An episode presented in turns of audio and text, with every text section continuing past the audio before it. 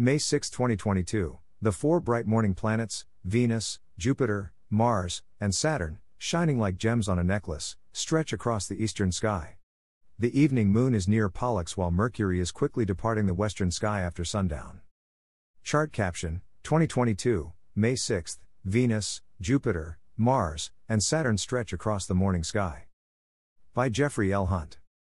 Chicago, Illinois, sunrise, 5:41 a.m. CDT, sunset, 7:55 p.m. CDT. Check local sources for sunrise and sunset times for your location. Morning sky.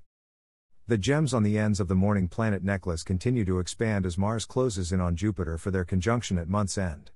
Brilliant Venus, over 8 degrees above the eastern horizon, is 5.2 degrees to the lower left of bright Jupiter in the eastern sky before sunrise. Venus has opened a gap to Saturn, over 20 degrees up in the southeast, that is nearly 40 degrees.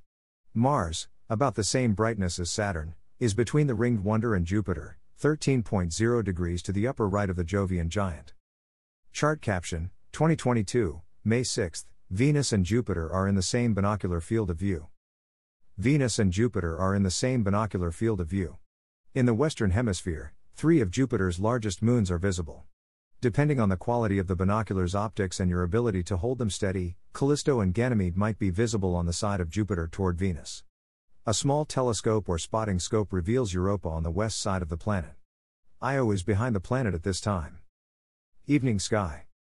Chart caption 2022, May 6, the moon appears to the lower left of Pollux, a Gemini twin. The waxing crescent moon, 31% illuminated, is over halfway up in the western sky as night falls, 2.6 degrees to the lower right of Gemini twin Pollux.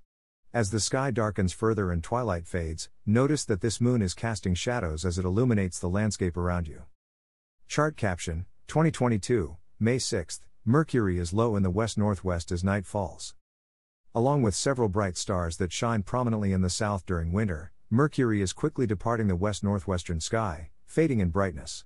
At 45 minutes after sunset, find it over 8 degrees above the horizon and 9.6 degrees to the lower right of the star Aldebaran.